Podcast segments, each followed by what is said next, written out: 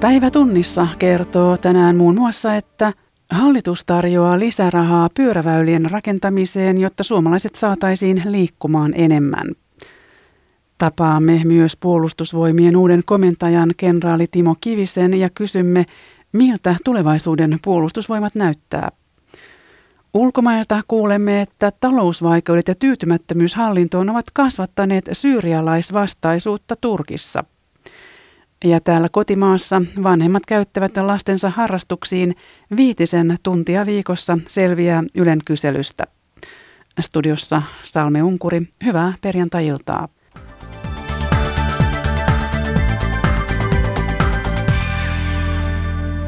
Hallitus haluaa saada suomalaiset polkemaan ja kävelemään aiempaa enemmän.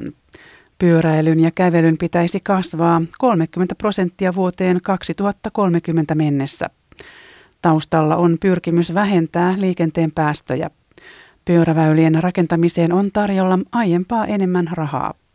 Timo-Pekka Heima. Kunnollisten väylien uskotaan olevan yksi keino saada suomalaiset pyörän selkään nykyistä useammin.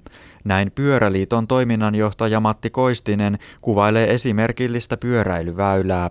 Tätä on riittävän leveä. Tässä on selkeästi eroteltu jalankulku ja pyöräily. Tässä on pyöräliikenteen suunnat eroteltu, eli on keskiviiva. Tämä on tasainen, tässä ei ole ylimääräisiä mäkiä. Houkuttelevia väyliä todella tarvitaan, jos hallitus mieli saavuttaa kovaan kasvutavoitteen kävelyssä ja pyöräilyssä. Niiden suosio kun on pikemminkin laskenut. Liikenne- ja viestintäministeriön erityisasiantuntija Eleonora Eilittä. Tavoitte edellyttää kyllä toimenpiteitä, mutta just jos mietitään vaikka näitä lyhyitä ajomatkoja tai liikkumismatkoja, niin esimerkiksi kahden kilometrin matkoilla niin henkilöautolla kuljetaan 50 prosenttia näistä matkoista. Eli varsinkin näissä lyhyissä matkoissa, niin siellä on kyllä niin kuin merkittävää tekemistä ja potentiaalia. Rinteen hallitus lähes tuplaa pyöräilyn rahoituksen. Kunnat voivat hakea pyöräväylille investointitukea. Pyöräliitto muuttaisi rahoituksen jakoa tätäkin enemmän. Pyöräliiton Koistinen.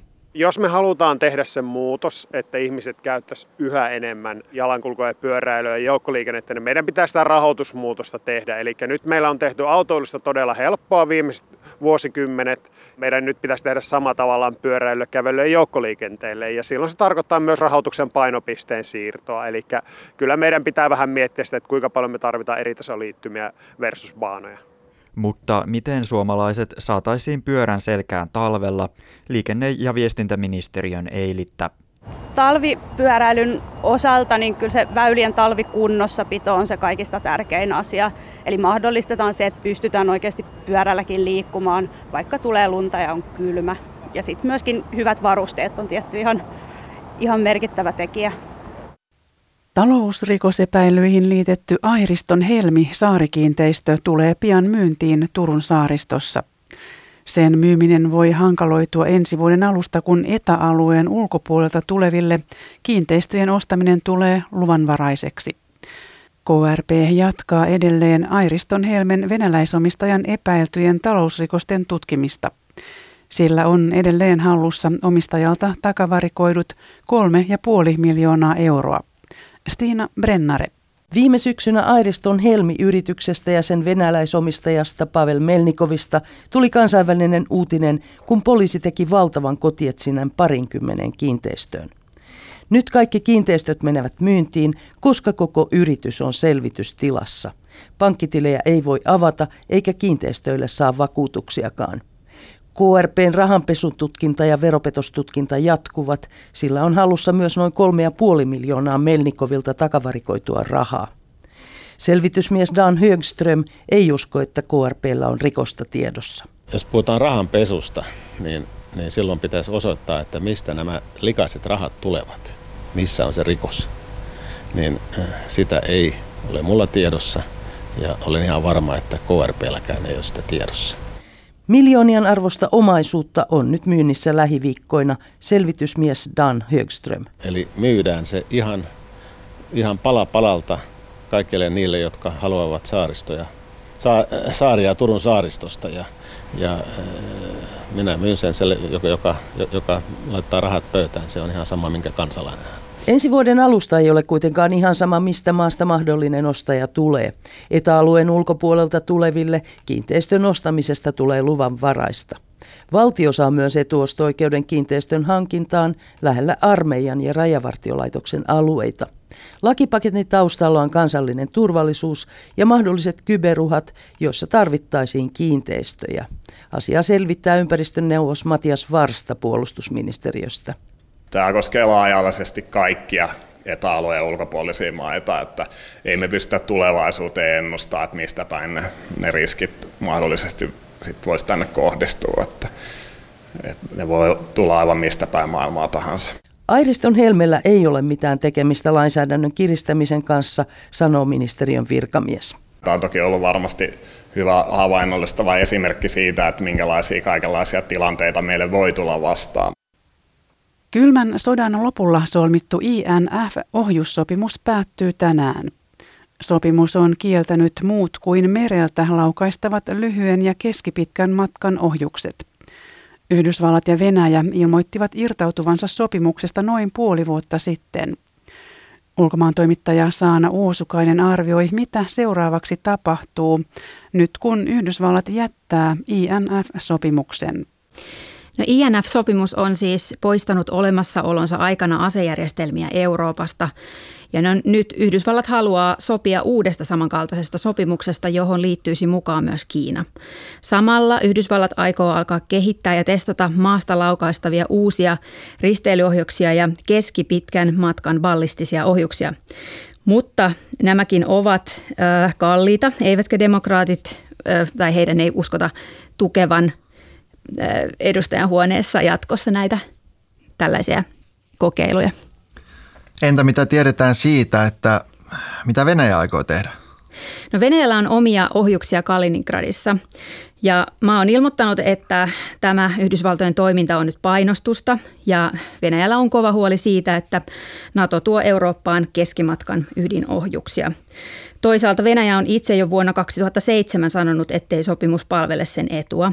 Ja Yhdysvaltojen mukaan Venäjä on siis myös rikkonut itse INF-sopimusta omilla risteilyohjuksillaan. Miten tämä sopimuksesta irtautuminen on nyt otettu vastaan muualla maailmassa?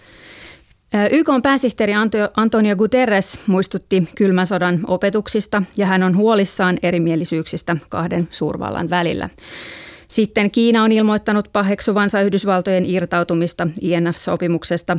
Se kehotti Yhdysvaltoja palaamaan siihen sopimukseen. Näin arvioi ulkomaan toimittaja Saana Uusukainen, jota haastatteli Tatu Kuukkanen.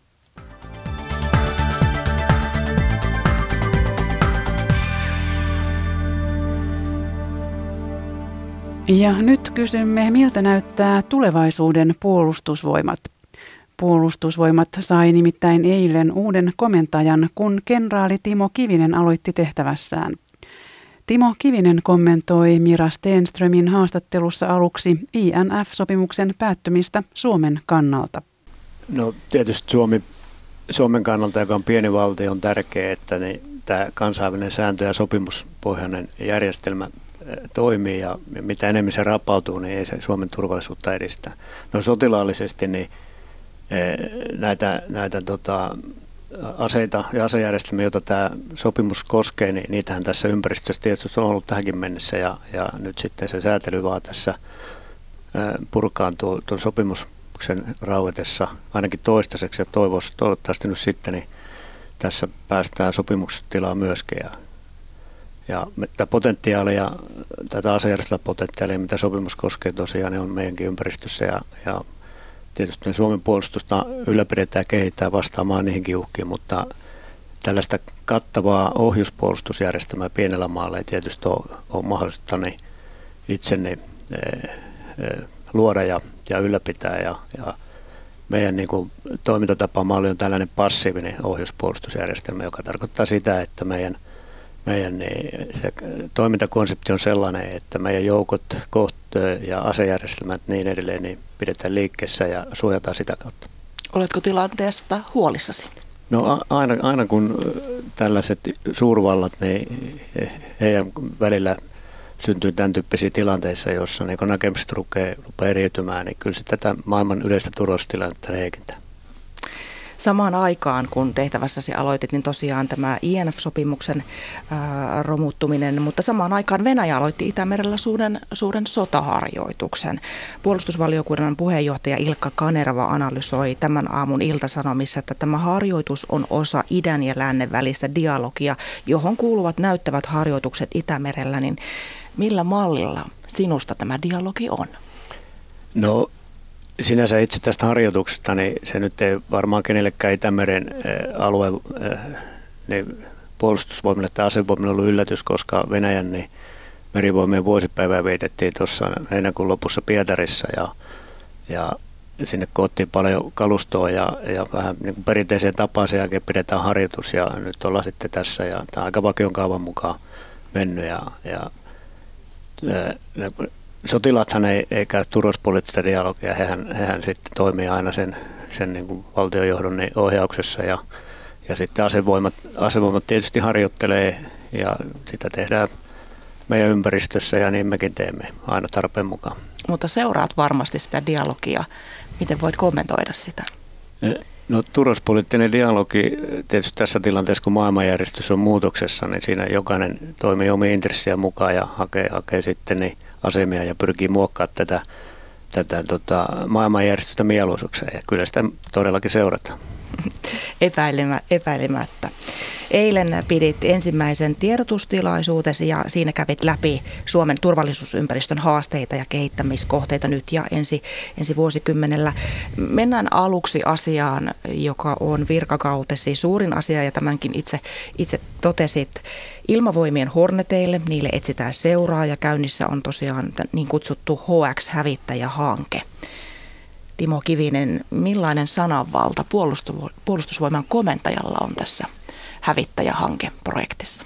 No, jos tässä alussa lyhyesti käydään tämä prosessi läpi, että nythän ei, me ollaan tilanteessa, jossa ne on, on, on saatu vastaukset alustavaa tarjouspyyntöä. Sen jälkeen on käyty tarkentavia keskusteluja näiden eri kandidaattiedustajien kanssa. Ja nyt tässä alkusyksystä syksyllä lähetetään tarkennettu tarjouspyyntö.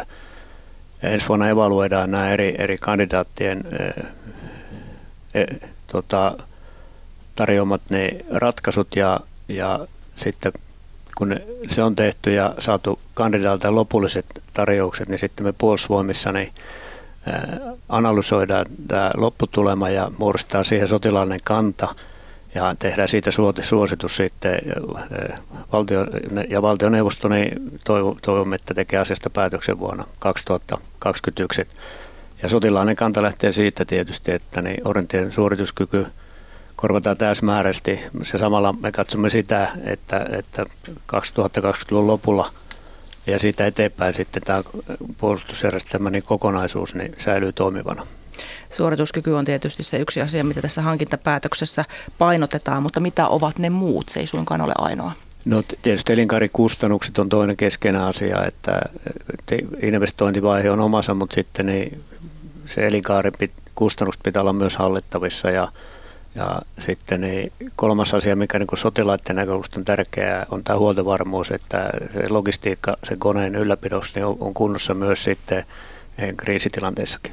Mm. Tämä sotilaallinen aktiivisuus, niin kuin jo aikaisemmin sanotkin, niin se on lisääntynyt Suomen ympäristössä ja toimintaympäristö voi tässä maailmantilanteessa muuttua hyvin nopeastikin. Se on nähty maailman kriiseissä. Niin kuinka paljon nämä seikat äh, vaikuttavat siihen, että millainen hävittäjä Hornettien seuraajaksi valikoituu? No joo, yleisesti jos sanoo, sanoo todellakin näin, että niin, niin nämä toimintaympäristön muutokset ja, ja tämmöinen niin sanottu ennakkovaroitusaika, niin se siitä vanhasta maailmasta on lyhentynyt ja se on tietysti montakin syytä ja, ja tämmöinen tilannetietous ja tilanneymmärrys on tulevaisuudessa yhtä tärkeämpää, yhä tärkeämpää ja meillä on tietysti niin meidän tiedustelu järjestelmä omansa, mutta kyllä tämä tulevalla monitoimihävittäjällä on, on myös niin tärkeä rooli. Siinä tulee olemaan erilaisia sensoreita, joilla, joiden avulla sitten niin, niin kyetään ilmantilaa valvomaan ja hankkia sitten muutakin tietoa. Niin minkälaiseen tilanteeseen toimintaympäristöön näillä hankinnoilla varaudutaan? Joku visi on kuitenkin olemassa. Niin, me, tässä meidän ympärillä olevissa maissa niin on tehty investointipäätöksiä ja ja meillä on niin kohtuullinen ymmärrys, siis hankintapäätöksiä sotamateriaalista. Meillä on kohtuullinen ymmär, ymmärrys siitä, että minkälaista sotilaallista potentiaalia siellä noin 2030-luvun maailmassa tässä meidän ympärillä on ja, ja sitä taustaa vasten niin me ollaan sitten tässä hankkeessa niin asetettu tiettyjä niin operatiivisia käyttäjävaatimuksia ja niitä vasten tullaan sitten niin, niin myöskin niin analysoimaan nämä eri kandidaattien niin, tarjoukset. Että tämä on hyvin pitkä prosessi ja, ja siihen liittyy paljon taustatutkimusta ja, ja, ja erilaista niin, niin, perusteita, joita, joita tähän aikaisessa vaiheessa prosessissa, prosessissa niin siihen tarjouspyyntöön on sisällytetty paitsi että Horneteille ollaan korvaajia vailla, niin myös merivoimien kalustoa halutaan uusia. Siellä puolella on käynnissä niin kutsuttu Laivue 2020 hanke, siis seitsemän merivoimien alusta aiotaan korvata neljällä, niin millä mallilla tämä projekti on? No siinä on tämän aluksen äh, rakentamisen, äh, äh, rakentamisesta niin neuvottelut loppuvaiheessa tuon Rauma Marin Constructions niin, niin Telakan kanssa ja, ja lähtökohta on se, että ne saadaan nyt päätöksiä tässä ja, ja tästä sitten alustan rakentamista saadaan niin lopullinen päätös tässä niin alkusyksystä. Mm, minkälaiset käytännön vaikutukset koko puolustusvoimien tulevaisuuteen näillä hankinnoilla tulee olemaan? Ne on kuitenkin isoja hankintoja ja kestävät monta vuotta se, se prosessi. Joo, nämä on isoja hankintoja ja, ja se on nimenomaan niin, että niillä on isot vaikutukset niin puolustusvoiman kokonaisuuteen ja sen takia sitten aikanaan kun se HX-päätös tehdään, niin siinä on sitten semmoinen hetki, jossa meidän pitää vielä tarkentaa niitä vuosikymmenen lopun, lopun suunnitelmia, minkälaiseksi nämä puolustusvoimat ne sitten siitä muovautuu. Tällä hetkellä ei pystytä vielä sanomaan mitään. Me pystytään sanoa tässä, tässä tota, ja, ja tietenkin se on osa tätä hankintaprosessia, e, että on arvioitu jos puhutaan nyt sitä HX, että mitkä niiden viiden eri kandidaatin niin tarjoamien pakettien vaikutukset on sinne 2020-luvun puolustusvoimiin. Mutta vasta sitten meillä on fakta, kun on päätös, ja, ja kuka ja mikä tota kone valitaan ja millä kyvykkyyksillä, niin siinä vaiheessa on, kaikki faktat pöydällä, niin silloin me kyetään katsoa tarkemmin se, että miten ne vaikuttaa puolustusvoiman kokonaisuuteen siellä ensi vuosikymmenen loppupuolella.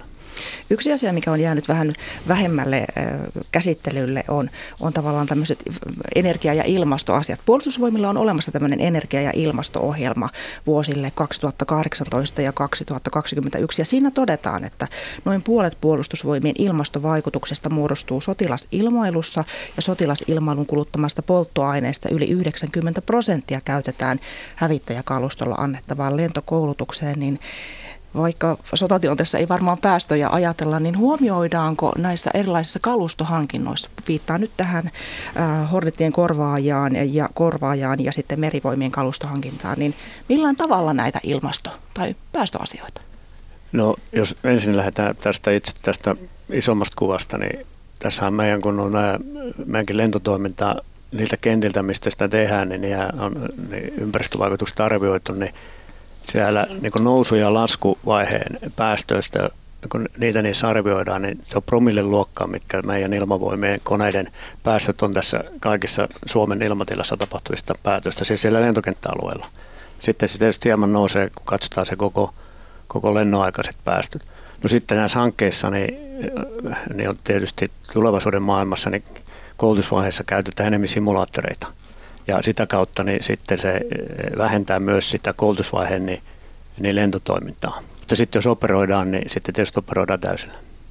Mutta onko mietitty näitä ilmastovaikutuksia? No, ky- ky- kyllä, ja niin kuin tuossa todettiin, niin meillä on tällainen ohjelma, ja tietysti näitä, näitä niin tota, tässä kun eteenpäin mennään, niin taas päivitetään ja katsotaan eteenpäin. Ja samahan on sitten tässä, kun me kehitetään asevelvollisten koulutusta, niin myös siellä simulaattoreiden niin käyttö lisääntyy, ja ja tota, osa harjoituksista, jotka nyt tehdään kokonaan maastossa, niin osa niistä on osittain sitten simulaattoriympäristössä, jolloin sitten raskaalla vaikka panssarivaunulla niin, niin, niin ajot vähenee. Mm. Mennään tähän asevelvollisuus, asevelvollisuusjärjestelmän päivittämiseen. Se on ollut viime aikoina puheenaiheena ja, ja esimerkiksi Varusmiesliitto on esittänyt kaikille pakollista asevelvollisuutta. Sitten on esitetty nykymuotoisen asepalveluksen korvaamista kansalaispalveluksella. Niin mihin suuntaan sinusta asevelvollisuutta on vietävä? No, minusta on hyvä, että asevelvollisuutta keskustellaan Suomessa, koska maanpuolustus on tietysti tärkeä asia tälle, tälle kansakunnalle ja – No, Suomessahan on yksi Euroopan korkeimpia maanpuolustustahtoja, se kiinnostaa, kiinnostaa siis kansaa. Ja asevelvollisuus on tietysti tässä maanpuolustustahdossa niin varmaan tärkeä merkitys, koska sitä kautta niin, niin tota, puolustusvoimat on niin konkreettisesti läsnä niin vieläkin useimmissa niin suomalaisissa perheissä. Puolustusvoimien kannalta on tärkeää, että meillä on 2020-luvullakin niin, toimiva asevelvollisuus, koska sitä kautta vaan tämän maan sotilainen puolustus kyetään niin järjestämään. Ja ja minusta on hyvä nyt sitten, että kun tämä keskustelu on käynnistynyt, että hallitus päätti tehdä tästä tämmöisen laajemman parlamentaarisen selvityksen ja, ja, ja toivottavasti nyt sitten sen prosessin, selvitysprosessin lopputulemana, ne, jos nykymalli niin kuin tulee näkemykset, että se pitäisi muuttaa, ne on jotain konkreettisia vaihtoehtoisia malleja, joista sitten käydään keskustelu. Mutta puolustusvoimien, niin niin näkökulma on tietysti se, että niin, tämä sotilaisen maanpuolustuksen tarpeet, niin, niin ne pitää olla kunnossa ja näihin hallitusohjelmaakin on kirjattu, että asevelusta ylläpitää, ylläpidetään sotilaisen maanpuolustuksen tarpeisiin. Ensimmäiset naiset aloittivat vapaaehtoisen asepalveluksen lokakuussa 1995 ja tuolla eilisessä tiedotustilaisuudessa totesit viitaten sekä puolustusvoimien palkattuun henkilöstöön että näihin vapaaehtoisiin, vapaaehtoisessa asepalveluksessa oleviin naisiin että, naisiin, että naiset ovat tuoneet paljon hyvää puolustusvoimiin. Mitä tarkoitat sillä? No, no erilaista niin kuin, näkökulmaa sitten ihan tässä niin kuin, jokapäiväisessä käytännön tekemisessä ja, ja se on ollut kuitenkin perinteisesti miehinen maailma ja, ja tässä nykyyhteiskunnassa niin – niin musta on hyvä se, että niin tämä näkyy tämä niin naistenkin niin, näkökulma paremmin täällä, täällä puolustusvoimien sisälläkin. Ja, ja sitten kun mä katson taas näitä nykynuoria, niin on kyllä paljon valmiimpia, siis pojat ja tytöt, miehet ja naiset, nuoret miehet ja naiset, niin toimimaan yhdessä kuin ehkä, ehkä itse aikanaan tuossa vastaavassa, vastaavassa iässä. Että musta on ihan hieno, hienoa seurata tuolla harjoituksessakin, miten siellä niin, niin tota, nuoret naiset ja miehet yhdessä niitä, niitä meidän harjoituksissa tehtäviä toteuttaa. Ja kyllä minun täytyy sanoa, että vaikka suomalaista koulujärjestelmää niin kritisoidaakin, niin kyllä se meidän näkökulmasta toimii hyvin, koska tota, emme kyettäisi näillä palvelusajalla tehtävää täyttämään, täyttämään ja kouluttaa sotakelpoisen joukkoon, jos emme olisi niin oppimiskykyisiä ja valveutuneet nuoria, mitä, mitä me tuolla palvelukseen saadaan. Puolustusvoimien uutta komentajaa kenraali Timo Kivistä haastatteli Mira Stenström.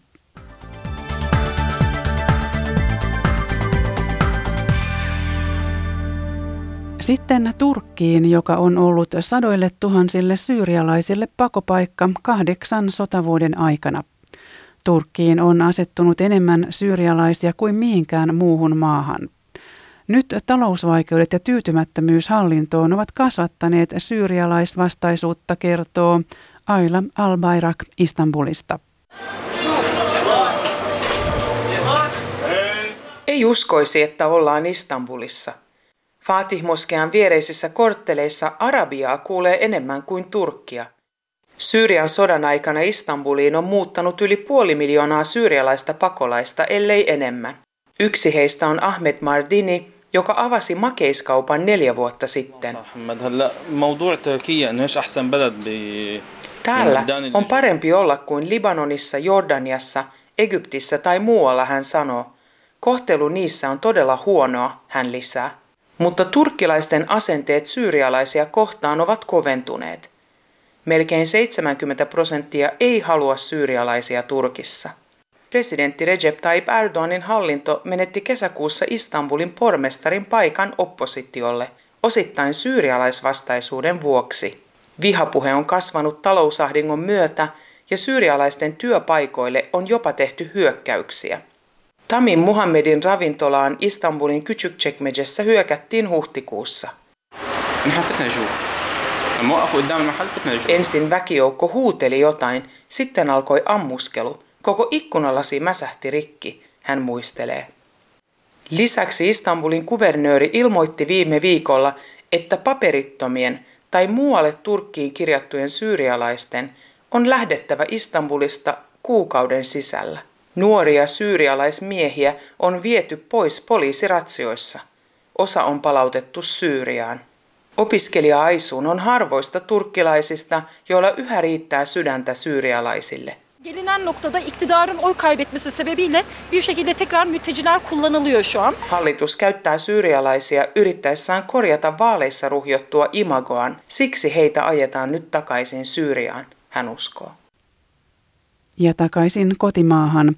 Kun lapset ja nuoret harrastavat, myös vanhemmat käyttävät siihen aikaansa.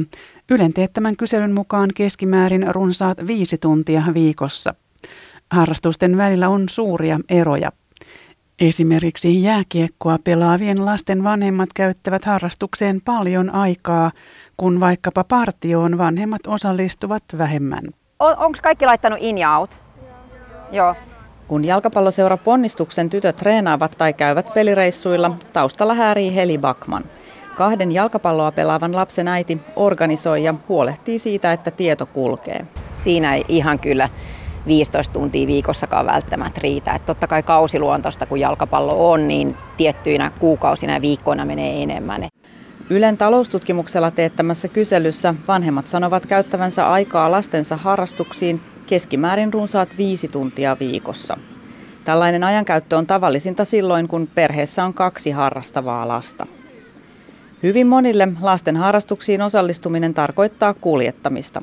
Lähes yksi kymmenestä vastaajasta toimii myös valvojana, valmentajana tai opettajana, miehet useammin kuin naiset.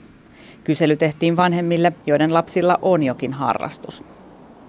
Lasten liikunnan asiantuntija Maria Ulvinen olympiakomiteasta korostaa, että harrastuksen mahdollistamisen lisäksi vanhempien tärkeä tehtävä on kannustaa ainahan se tukee sen lapsen sisäistä motivaatiota, jos vanhemmat on aktiivisia ja pystyy jakamaan ne riemut ja ilot ja onnistumiset ja sitten taas toisaalta olla kannustamassa lasta niissä mahdollisissa haasteellisemmissa hetkissä. Kyselyssä mukana olleista harrastuksista kaikkein eniten aikaa kuluu jääkiekkoon ja joihinkin muihin liikuntalajeihin. Musiikin harrastamiseen tai esimerkiksi partioon vanhemmat käyttävät aikaansa vähemmän. Heli Bakman kokee, että lasten jalkapalloharrastuksen parissa vietetty aika on hänelle itselleenkin antoisaa. Niin kuin niissä peleissä elää itse ihan hirveän voimakkaasti itsekin siinä, että, että kaikki ne ilot ja surut ja, ja, ja semmoiset. Että sitten mä mietin sitä, että kun sä oot niin kuin lasten ja nuorten hyväksi teet sitä, onhan se sillä niin kuin iso juttu. Toimittajana oli Elisa Kallunki. Ylen kyselyn mukaan hieman yli puolet lapsiperheiden vanhemmista kannattaa niin kutsuttua harrastustakuuta. Harrastustakuu takaisi jokaiselle koululaiselle kunnan maksaman harrastuksen koulupäivän jälkeen. Ensi viikon perjantaina tiede- ja kulttuuriministerin aloittava kansanedustaja Hanna Kosonen katsoo harrastustakuun antavan harrastusmahdollisuuden myös niille, joilla ei esimerkiksi ole siihen varaa. Tässä on myös taustalla se, että, että halutaan perheiden sitä aikaa sitten sinne iltoihin rauhoittaa enemmän, jotta se arki helpottuisi ja sitten toisaalta myös ihan sitten kaikille mahdollisuus harrastamiseen, myös heille, joilla ei välttämättä siihen muuten olisi mahdollisuutta. Se on ihan varma, että eroja tulee paikkakunnilla, koska erilaisia toimijoita löytyy eri paikkakunnilta, mutta yritetään tietenkin tätä eroa pitää mahdollisimman vähäisenä, että olisi sitten lapsilla eri puolilla Suomea tasa-arvoiset mahdollisuudet toteuttaa sitten niitä harrastuksia. Taloustutkimuksella teetettyyn kyselyyn vastasi reilu tuhat lapsiperheen vanhempaa. Ja kerrotaan vielä lopuksi, että lokakuun alusta lähtien suomalaisten on ehkä mahdollista hakea sähköistä ja jopa ilmaista viisumia Pietariin ja Leningradin alueelle. Mikä tämän mahdollistaa ja miksi? Matti Ylönen ja Juha Blumberg soittivat ulkoministeriön konsulipäällikölle Pasi Tuomiselle. No Venäjä on mukana siinä kehityksessä, missä monet muutkin maat ja pyritään irti siitä viisumitarrasta ja sen tarran sijaan otetaan käyttöön sähköisiä viisumeita. Venäjä ei suinkaan ole ensimmäinen maa, joka tällaisen ottaa käyttöön. Australia esimerkiksi on, on käyttänyt tätä pitkään Intiassa, Kasakstanissa, Keniassa, Emiraateissa tämä on käytössä ja monessa muussakin maassa. Pasi Tuominen, millä mielin tämä uudistus otetaan sitten vastaan siellä ulkoministeriössä? No tämä otetaan tietysti sillä vastaan, että se helpottaa suomalaisten matkustamista sikäli kun Suomi on sitten tällä listalla, joka, johon tämä kohdistuu tämä tuleva ää, ää, sähköinen viisumi. Niin eli ihan mitään kirkossa kuulutettua tämä ei vieläkään ole. Presidentti on antanut pari viikkoa sitten ukaasin ja, ja siinä, siinä todetaan, että tarkempia määräyksiä tästä vielä annetaan ja yksi, yksi olennaisin tärkeämpi määräys on se, että mi, mitä maita tämä koskee, mutta semmoisessa käsityksessä me ollaan, että tämä tulisi koskemaan myös Suomea, mutta tätä ei ole nyt ihan ö, vielä vahvistettu. Vielä puuttuu mm, siis pieniä asioita tästä tiedosta.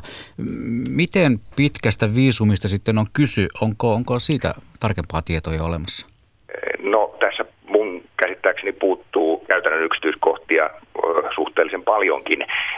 Eli, eli tässä varmaan tulee kyllä tarkentavia määräyksiä, mutta tämän, tämän tota, lainsäädännön perusteella niin tämä viisumi koskisi rajoitettua oleskelua siellä tietyllä alueella Venäjällä, eli Pietarissa ja Leningradin alueella, ja maksimissaan kahdeksaa vuorokautta. Venäjällä sähköisiä viisumeja on ollut jo käytössä parin vuoden ajan tuolla kauko-idässä. Pasi Tuominen, jos puhutaan yleisellä tasolla, niin miten tällainen sähköinen viisumi, viisumi helpottaa asiointia ja maahan, maahantuloa? No se helpottaa sitä asiointia, se nopeuttaa ensinnäkin sitä viisumipäätöksen tekemistä, koska näitä passiasiakirjoja ei välttämättä tarvitse liikutella. Se ei poista sitten tietyissä maissa sitä, että biometriikka kuitenkin pitää ottaa, mutta kyllä se helpottaa tätä, tätä matkustamista ja, ja päätöksentekoa ja viisumin, viisumin hakuprosessia nopeuttaa. Näin kertoi ulkoministeriön konsulipäällikkö Pasi Tuominen päivätunnissa lähetyksen päätteeksi. Kiitoksia seurasta ja mukavaa viikonloppua.